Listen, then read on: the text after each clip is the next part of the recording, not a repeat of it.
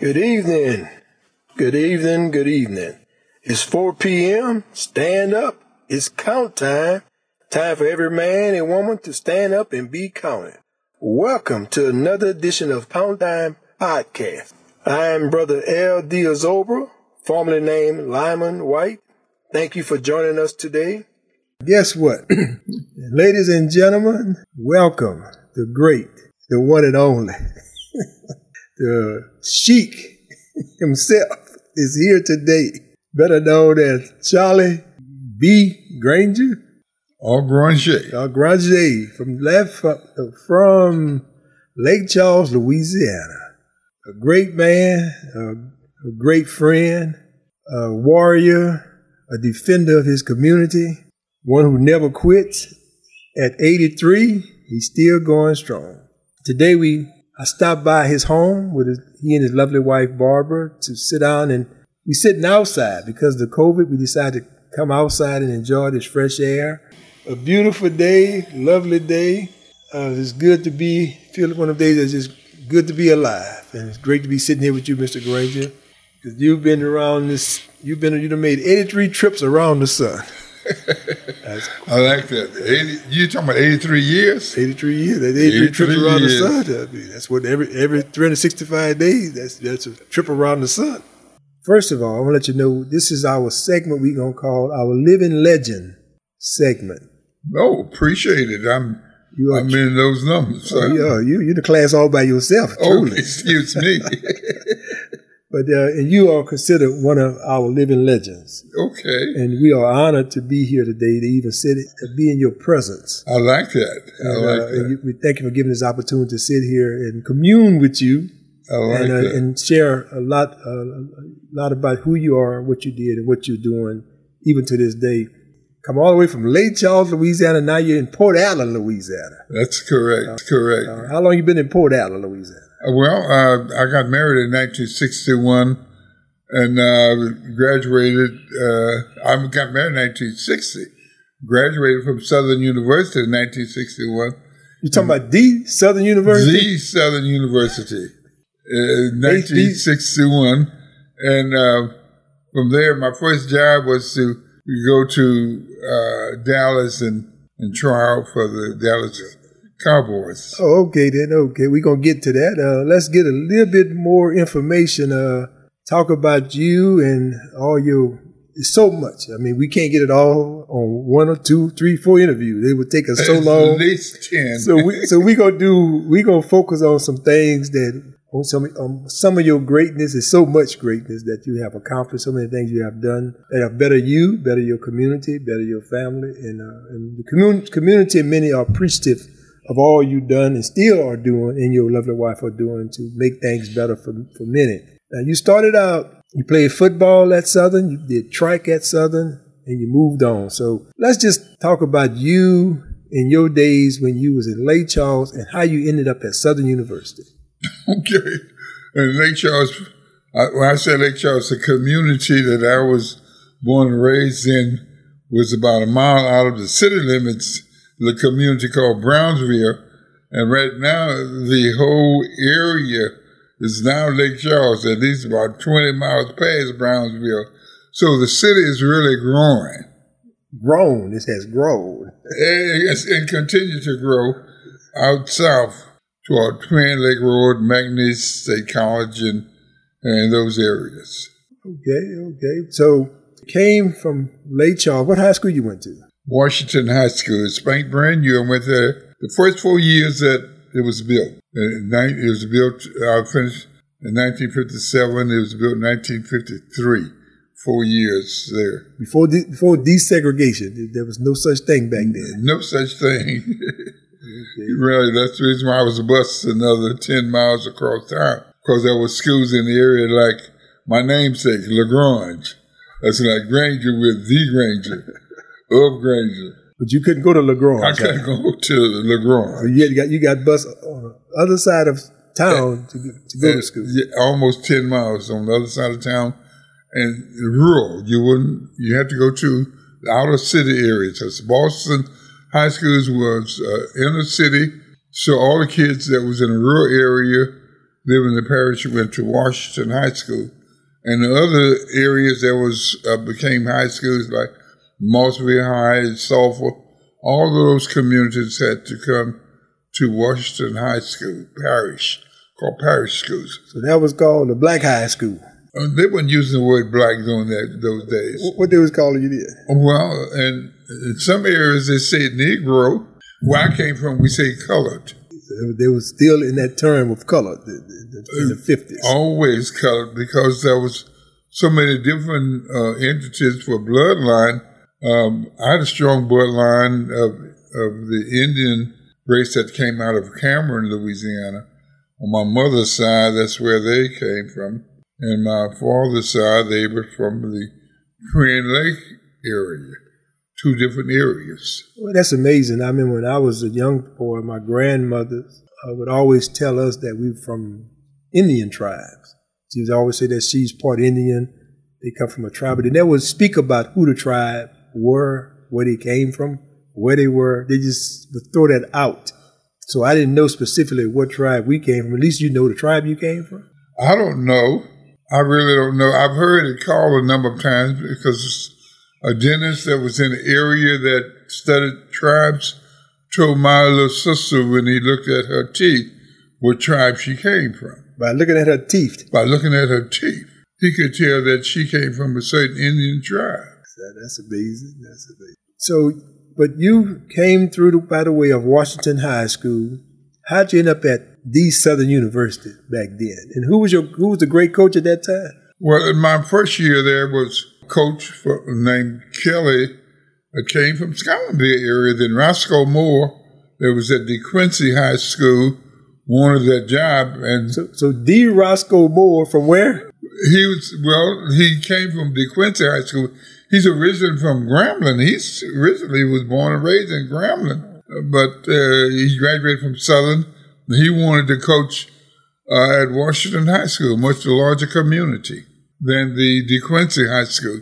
And Roscoe Moore came there when I was a sophomore, sophomore at, through my senior year.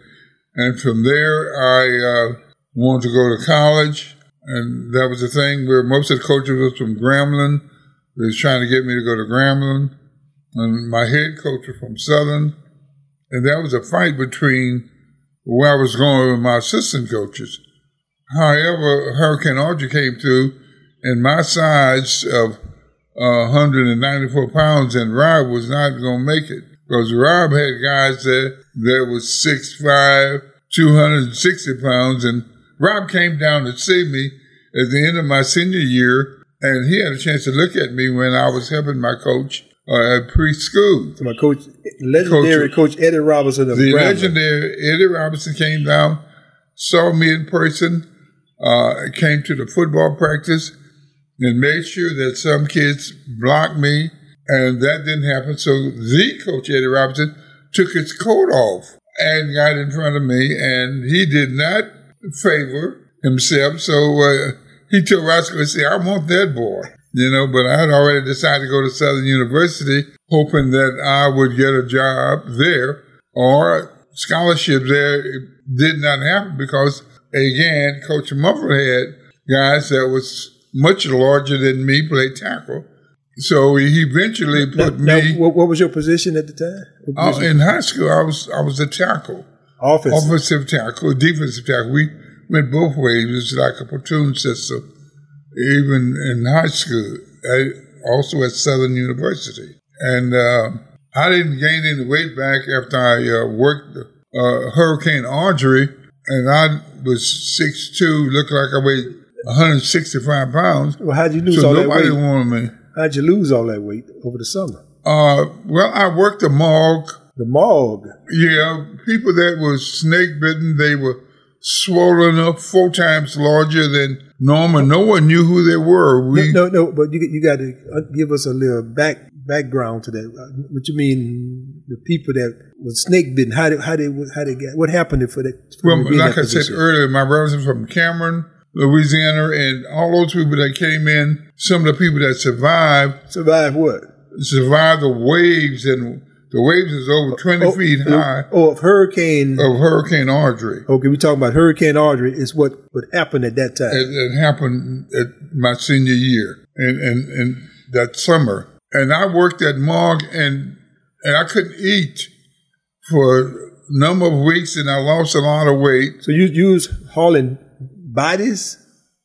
But bodies was hauled in and stacked up and we were uh, pouring lime on the faces and arms and thighs. We had big machetes where we were slicing the faces.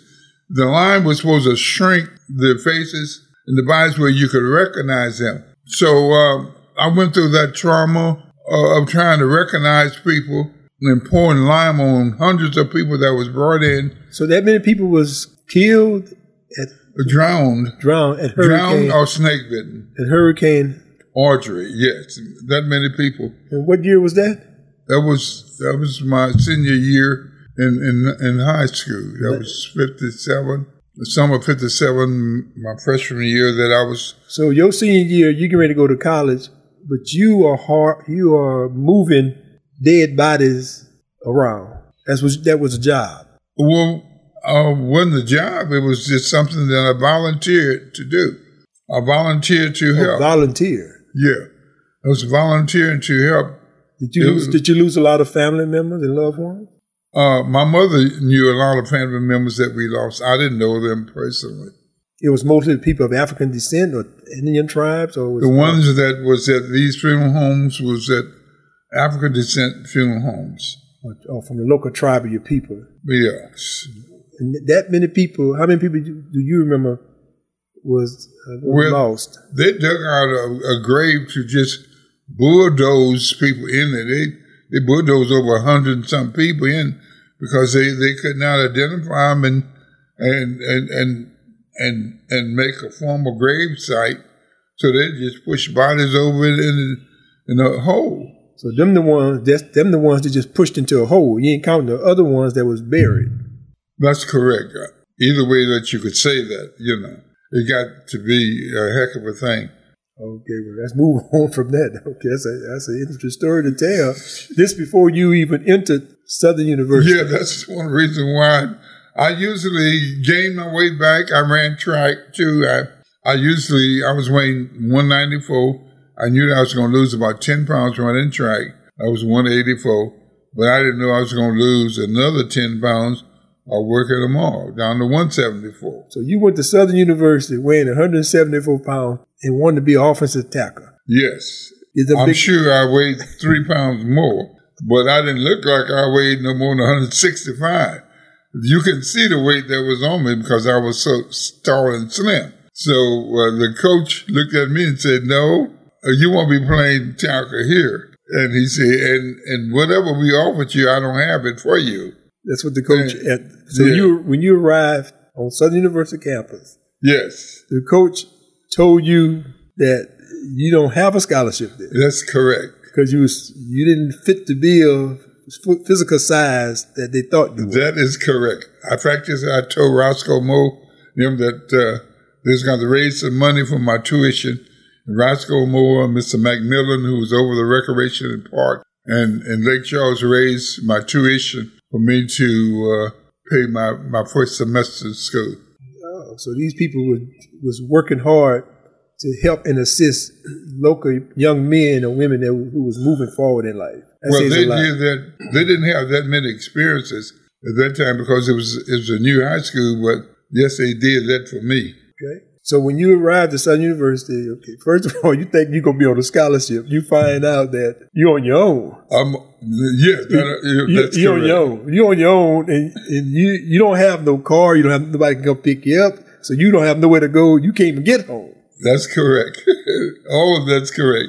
I didn't know no one driving back and forth to Lake Charles during those days. So what was your so Mr. Roscoe Moore and who else was it? Uh, Mr. Macmillan. Mr. Macmillan. So they assisted you, make sure that you was taken care of, got you in college. They they gave me money to pay my tuition. So now let's fast forward. Where how did you end up on football scholarship? Okay, uh, that the the spring semester, Roscoe, the track coach was working the men that threw the discus. I was given a grass cutting, whatever they call, another kind of work scholarship. So the second semester, they gave me some help with a work scholarship job. So one of my jobs was to make sure I trimmed the grass along the hurricane fences around the football field. And it so happened that they were throwing the discus in that area. And I threw the discus back, and evidently it was a pretty good heave. So the coach asked me to throw the discus. He said, Come here, boy. He said, Throw that discus that way. And I did. And evidently, those guys who was throwing the discus was juniors and seniors that coach did not believe in freshmen and sophomores. So he was not interested in me. However, the discus went about 30 feet further than his juniors and seniors. And he said, I want this boy. And he had someone else to bring my shovel and, and my rake in. And uh, he told Coach Moore how good that was. However, spring training in football was going to start in the next day or two. And so Coach Mumford said, well, boy, you, you want to play tackle, you're going to have to come to spring training. So uh, I had to go to spring training uh, and two or three days later. So in spring training, they were ready to work with teams, uh, A, B, C, and D teams from the year before. He said, boy, get in there. Uh, we're going to uh, split the gaps today. Coach Mumford? Mumford told me to get between the center and the guard. We split the gaps. And how much you was weighing in? Uh, about that time, I probably was weighing about 189, 190 pounds. Put on a few pounds. I, I put on a few pounds. And I was so quick and fast that no one blocked me that day on none of the plays. You was, on, on, you, you was on defense? I was on defense. He had okay. me splitting the gaps. That's what he wanted to see. He wanted to see uh, what I could do. So I split that gap on that A team. No one blocked me. On the B team he had, they were first teams, second teams, and no one blocked me on A and B team. So no one blocked me on the C team. He said, Granger, are you tired? I said, no, sir. And um, he made shift for fourth team. And he said, Granger, don't you come to practice tomorrow? And I didn't go to practice for the next three years, but that one day, they didn't want to see me in football spring practice no more after that day. So you'd have made the football team. I now, you, now you, you, can go and do your track thing. Right. I gone back and do my track thing. Now, who was your track coach at that time? Uh, coach Thaddeus is close to the last name. That's not quite it. As close as I could get today. Thaddeus? Yeah. Okay. And he left and went to Florida A&M after that year. So he was with me one year, and I went on to make all SWAC my, my freshman year. Doing, doing what? Throwing the discus. You threw the discus and shot, or just a discus? No, I threw the shot, but my best my best throw was a discus. No one gonna beat me in a discus. Shot put, I'll come in in third or fourth. So, so and you was you didn't have not have a track scholarship either. You just end up. I did not have. You're right. He ended up. He just saw you throw the discus back to the to the uh, to That's the, correct. to the other player that day, and that got you on a track team. That's correct. Oh, you're a bad boy. You made, you made it happen for yourself. I made it happen for myself. So now you end up throwing track, throwing the uh, discus. Then you end up playing football. So you didn't play defense on the football team, did you? Yes, oh, both ways, offense and defense. You stayed in about eight nine minutes when when it was your turn on A or B team, whatever team you was on, and you had to stay there when it was on defense. You stayed on the team when you was on offense. They would put another team in, whether it was A or B. So that's why you have a certain love and admiration and respect for Coach Mumford because you you you played under his leadership, and so you have a special respect. And did y'all win in the, in the championships at that time? Yes, we we uh we won a national championship and SWAC, SWAC and national championship. My my three years uh, of sophomore, that, junior, and senior you year. You played like 57, 58, 59? Or 58, 59, Yeah, 57 through 61. Under all, all four years under under Mumford. Yes. Because I remember several years ago, I worked with you, and you had a statue made of Coach Mumford that you wanted to put over there at the Southern University inside the stadium. Have that happened yet? The statue did, but the placement has not happened yet. So the statue still sitting. We still haven't got a Mumford statue up yet. So it's still sitting there like a statue. it's no, still nowhere to go. Huh? Well, well, we knew where it was uh, when it was where the statue. The young man who made the statue, we knew where it was when he had his building at, at a certain site. Now, who who, who made the statue? Uh, the uh, statue was was made by one of the young men who played tennis at Southern. If you'd asked me, uh, Bond. but Ed Barnes, Okay. yes, Ed Bonds made Ed statue. Barnes, yes. Right there. This So- one was playing tennis while I was playing football and and and track at Southern. And he also did uh, that kind of work. That was his line of work, making trophies and statues. Yeah, he did a lot of things with high school contracts, doing all the kind of paraphernalias that you would need if you were graduating from high school, T-shirts, and you did all of those kind of things. Now, now, who were some of y'all tough players at Southern University at that time that you that gave you a tough time? Who was who was the bad boys besides Charlie Granger? Well, the guys that uh, that was in my class, it was my senior year, we was only about four of us survived, and everybody was all SWAC, all American. Cyrus Lancaster uh, made uh, all American in football and and uh, made all SWAC on the javelin. Uh, Eddie King, who uh, did almost the same thing, high jump, uh, running back, and there was Aaron Jackson, who was all SWAC at center from Houston Wheatley High School. And uh, there was uh, Paul Bailey, who passed away about nine months ago, friend from Southern Lab. He went somewhere else for a year and, and he came back to Southern University. He was a punter and running back. And all four of us uh, was all SWAC. Some of us was all American too. Cyrus Lancaster was all American. I was all So American. now you told me one day you played against the great Ernie Ladd from out of Grambling State Buck, University. and Buck Buchanan, And Buck Buchanan. Buck Buchanan, who's in who's in the Hall of Fame. You you you played against, against bad boys like that. Could- Yeah, could- those those that- guys. Now I hate to ask you the story. I, I I- I don't want you to tell a story on yourself, but I, I need to hear it anyway. Could they could they block? Could, would you were you able to block the Ernie Ladd and Buck Buchanan? Well, what happened? Ernie Ladd uh, would not get in front of me. Ernie Ladd was a superstar, and he played in front of whoever he wanted to. he would not get in front of me. So the coach had Buck Buchanan in front of me. The Buck, Ernie Ladd and I had a had a fight in basketball. I didn't play football against him in high school, but I did see him play against Boston High So, School. so you and Ernie Ladd had a fight in high school, At, at high school, at his high home- school basketball game. and high school basketball tournament in, in Orange, Texas, where he's from. Yeah, he was a mean, nasty player. and uh, Not not the big lad, huh? Big Lad, not the big was- cat, not the, the big, big cat was always mean and nasty. Yeah, you didn't really want to go uh, in his chest. You beat him any way you can. So uh, that was a big man. That was a big man.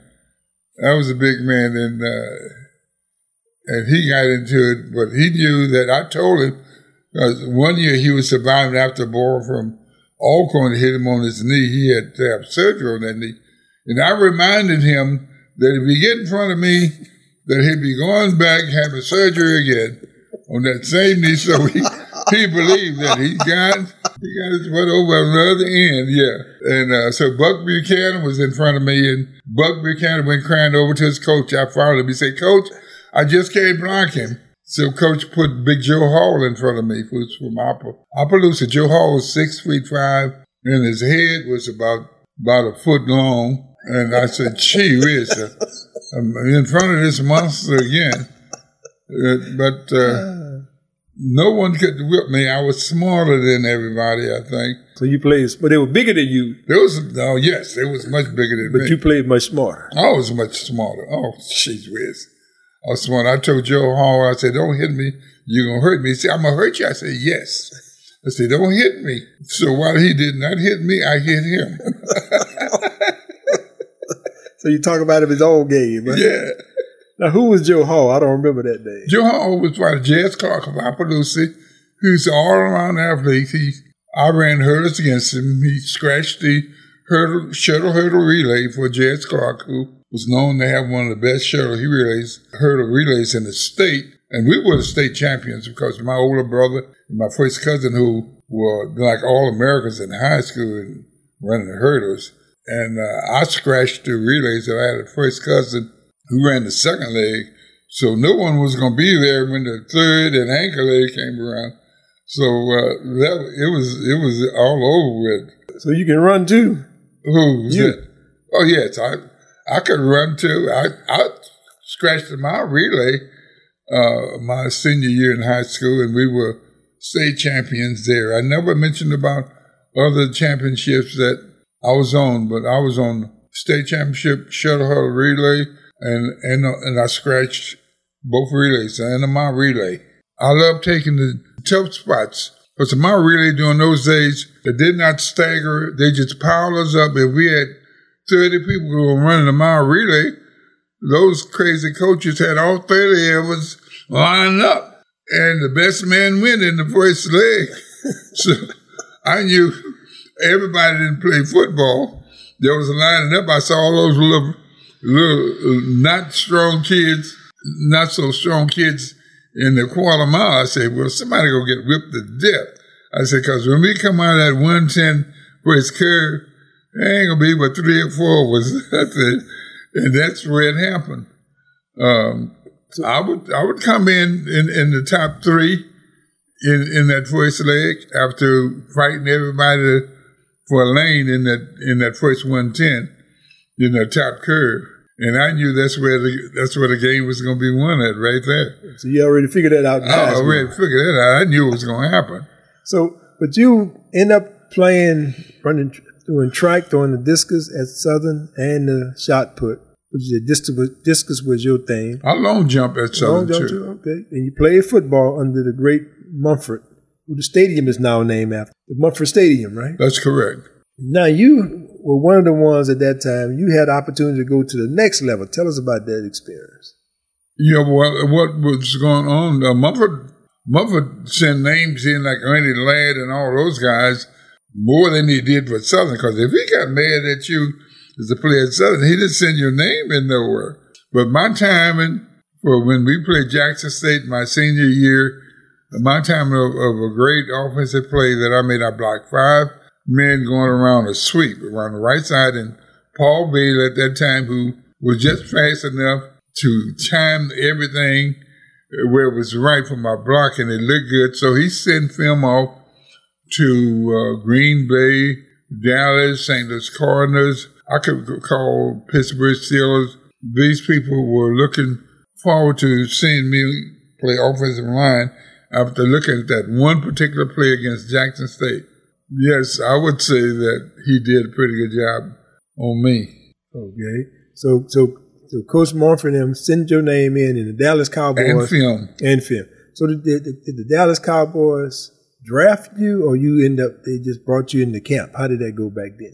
uh, Dallas Cowboys and um, New England Patriots sent a scout down at the same time. They their draft for American League was having a draft at the same time. They was not part of the NFL. The NFL sent a guy in from Dallas. They all called me. I went back home to Lake Charles. They all called me in Lake Charles, and I ended up uh, talking to both of them in Lake Charles, and I invited both of them to come talk to my coach at Southern University the next day, and that's what we did. The next day, we all met at a certain time, starting at five o'clock. Five o'clock for the guy McKeever that was in from uh, from Boston, and I don't recall the the guy's name that was from Dallas. Uh, McKeever was like a general manager at Boston, so his name stood out, and he had a daughter at LSU at the time, so he was kind of well known. But the year the NFL draft only lasts three rounds.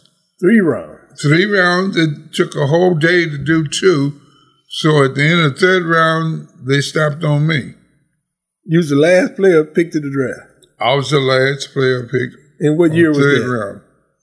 That was 1961. Well, you get a you get an award for that now. The last per- person get drafted get get an. Get a, get a award. Cowboys, Get an yeah. award for, so you was the last player for the Cowboys. You the last player drafted that year. Period. When they got to your name on the third in the third round of the draft, and they chose when the Cowboys Dallas Cowboys chose Charlie Granger, that the draft was over with. The draft was over with, yes. And when you when you arrived there, what did you find out when you got to Dallas? When I got to Dallas, um, What, I- what was your, what was your number with the Cowboys? Was number 71. What was your number at Southern University? uh, 74. Okay. When I got to the Cowboys camp, that was a special week just for the rookies, and the old vets was not going to see the rookies until the following week. Well, since Dallas was a brand new team, A brand new team. yes, they only was one year old. So you got there the, the second season in the. Second year, and Dallas had not won a game. The first year Dallas was in business, they did not win a, a preseason game. They lost all preseason games and all regular season games. So when Dallas won their first game, I made the first tackle. The first game that the Dallas Cowboys won between the Minnesota Vikings, I made the first tackle that they won. So you playing defensive or offense? No, I was on the kickoff team. Oh yeah, okay, okay. Yeah, on the kickoff team, they had special people, whether they played offense or defense. They put speed on the kickoff team. And uh, for the guys that was on the kickoff team, in fact, there's no one ever beat me down the field on the kickoff team.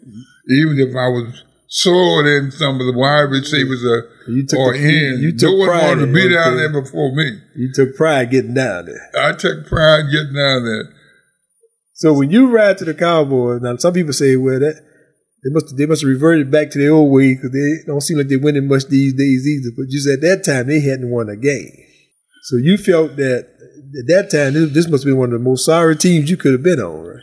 I no, since they were new, I I I didn't think either way because Minnesota Vikings and the Cowboys, I figured we was going to have a rough time during those times.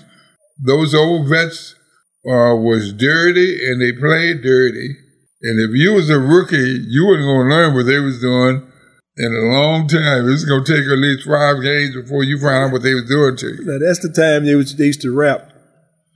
the hand slap and wrap. They wrapped their hands with anything they had. They had steel balls or whatever they was going to hurt you with. Those guys were serious about hurting you, and, and they was trying to slap you upside the head with whatever they had in their hand. So they was able to take steel balls or, or brass knuckles. Or steel balls like you would have in in the sprocket of a bicycle. like- you know, it's a little round ball. Yeah, we used to use it for marbles then. like marbles. Yeah, Yes, I, I remember them days. You remember those days? Yeah. They would take those kind of things. They would had hand black spray after referees checked the clean tape. Then those guys had little statues under the benches where they would go get a, a whole ball of tape that they had there and their little balls, and they retaped the hand, and they had black spray to spray the tape so the tape would not look clean. So the referees don't check dirty tape. They only check clean tape. So the, those guys were slick. So these guys on defense. These guys on defense, yes. So you was offensive. I'm offensive, so o- offensive what? What you played the uh, Cowboys? right tackle. Offensive right tackle. Who who did you go against back then? Who was the bad boys? On, on Well, the, uh, I went against Gino Marchetti twice, who's the baddest defensive end in pro football. Fact is, that's how I made the Cowboys team. The last preseason game, we were in Norman, Oklahoma, and uh, Tom Landry told me, said, Granger, we're down to, uh, two people. I'm going to have to cut one of you, and um, you are playing in front who we consider the best defensive end in pro football, Gino Marchetti. Say, today I will find out whether or not you can play in this league. And I didn't know who Gino Marchetti was. I was at Southern. I didn't watch TV. I didn't watch football on TV at Southern my senior year. I didn't know who he was. But he was exactly what He was Tom all that. Said. He, he was all of that he said he was. but I knew that I was going to have to block him, uh, make a A, 99 or 100. I knew that if I made 98, I was gone. In other words, if Gino Marchetti got by me twice in that one game, I was gone. So uh, we went at it, and I did some things for blocking him that I had never done before, like blocking him below the knees, and and, and the same shirt I used for throwing the discus. I, I was hitting him up uh, when the feet was in the air. I would hit his legs again, and made him. He would be tumbling heads over feet on, on every play. After I saw I could do that, I would do the one, two, so I could make that turn to get under the feet, blocking. And I did that on the, almost on every play. What you was blocking it with your feet? I was knocking his feet from under him. He was coming so quick and fast that he didn't ever stop. He didn't ever stop to think that that's what I was going to do. Oh, okay. Yeah, yeah. He was used to hitting He- people upside the head. Yeah, he gonna just and bo- run 'em bulldoze his way over you. Yeah, That was his technique. Yeah, that was his technique. Shoulder, he had shoulder strength and quick hands. His hands were so fast. I, I think that he could pluck the fly out the sky and determine whether or not he wanted to hold a female or male sex right and let him go. His hand was that quick. So, man, I, I good thing I had those shoulders for discus and and and, and, uh, and football because you could not use your your blocking schemes that you use in college because those guys will grab a shoulder and snatch it off. So we were taught to hit the man with with our helmet and bring your arms right close to your shoulders and bring your arms up. If you brought them arms out like you was gonna block, like you did in college, they'd grab that and snatch it. Or they want to find something to grab and pull. So you had to block different. And I was not used to hitting the man with my head because I was strong enough to block a man with my shoulders. But I was not strong enough to block a man with my shoulders in pro football. Oh, it was different. It was different. I was going to have to hit a man where it hurt and with what I had that would hurt him. And that was with the helmet. And you had to, you had a certain way that you had to hold your body to hit him with your head. Now, now you was fortunate. You played with two great legendary coaches, Mumford and Tom Landry. Right. That's interesting. That's interesting. What what was Tom Landry like back then? He was just getting started himself. I thought Tom Landry was a genius myself. I, I, I knew that when he planned for a game that I didn't have to worry about nothing. Fact is, I didn't have butterflies in pro football because of the preparation that Tom Landry gave you. The man that you was going to play in front of you, he told you everything you need to know. He told you on every play uh, uh, that was designed for first, second, and third, uh, wherever you were on the field, down and distance. He had more plays than anybody in the NFL. He had plays that was colored green and what have you. He had colors that was A, B, and C, and and he could change. He could change plays on a team in a split second. He had his quarterback to call a play according to down and distance and where the man going to be. And Tom Landry was right all the time. I didn't ever have any. I didn't ever have butterflies for for blocking a man. I knew I was going to block him, but I knew where he was going to be too. Okay, then. So, and so evidently, sometimes I made sure the man was going to be in the wrong spot. I did a little wider split to make sure he was going to be in the wrong spot. So, so now Tom Landry, one of the greatest coaches, NFL coaches of all time, you played under his leadership, tutorship, and but you end up they end up trading you to where, St. Louis Cardinals. And that was a short stay in St. Louis. Though. What happened in St. Louis? Well, I Who's the head coach at that time? we had a, a head coach that came out of Canada that brought Sam Etcheverry with him. And I can't call the coach's name now as well as I know the name. He had a good quarterback in, in Canadian football, and he brought him with him. And uh, they were not doing that well at that time. And that time, the offensive tackle was hurt. He was still playing, but he was hurt. He could not do a good job for blocking, and they needed a tackle real bad.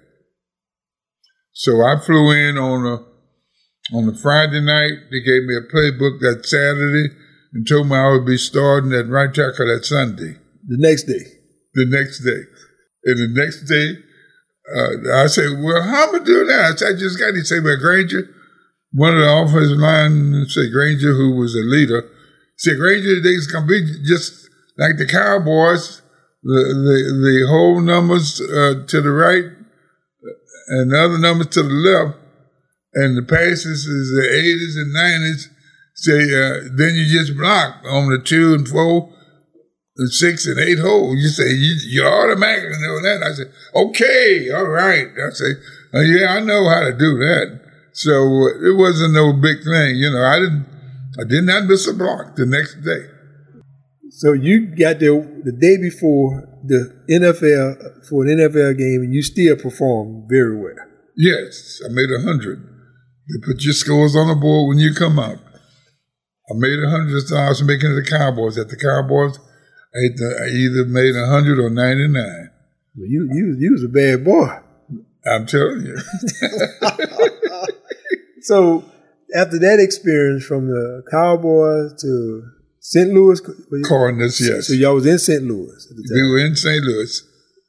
And you didn't stay there long. That was that was a short stay for the rest of the season. Rest of the season? Okay. And the and and the Cardinals made changes. They brought Lemm in from Houston Oilers team to be the head coach, and he was not a coach. He was one of those pretty guys that talk a whole lot of noise and no coaching. So I had problems with him, uh, especially staying at that position. They had one black uh, offensive lineman who had to leave and go to the Army named uh, Macmillan.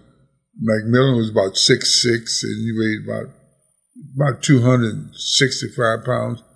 And uh, they weren't going to play keep with one black, but during those days, we only had about seven to eight blacks in the whole league. No teams, no teams uh, had over six men to a team that was black. They had out of out of 36 men to a team, you was not going to find over six black players, and we had certain plays or places that we was going to play. We was going to play at cornerback, defensive end, running back, and wide receiver. Those were the only positions they had for black football players. And for offensive tackle, uh, McMillan and I was the only two rookies in pro ball, and uh, they had Roosevelt Brown with the New York Giants, a few other guys that was in the league. Some of the guys named that uh, Rosey Grier, he played both offense and defense. Oh, so you played the Rosey Grier time. So, but you was you was the first offensive lineman, you know, at the Dallas Cowboys. I was right? the first black uh, offensive yeah. lineman with the Dallas Cowboys. For the Dallas in, Cowboys. In the history of the Dallas Cowboys, that was the second year in the league, and you was the first one to come there playing offense. Yeah, I was the first black offensive lineman that second year. They had never seen a black offensive lineman before, which meant that I had to go against rookies like Bob Lilly, who was all pro for 10 years uh, to make that team. I had to grade 100 for blocking him. That meant that the All American, everybody's All American, Bob Lilly did not get past me. So you, if he would have, or would not have been there. So, so you, you put you put uh, Bob Lilly on lockdown. I put some licks on him. I was hitting with my head like they told me to do. And I must have hit him too hard one day. He started fighting me. He lost that too. He lost the fight. all right, all right. You got you got nothing but history. And always remember this here. Man can shackle the hand. Man can shackle the feet. But only you can shackle the mind. The mind is always free to travel wherever you dare to take it. And I'd like to thank you for tuning in once again to Count Time Podcast. I'm Brother L. Diazobra. Thank you once again. Remember, it's 4 p.m. Stand up. It's count time. Time for every man and woman to stand up and be counted.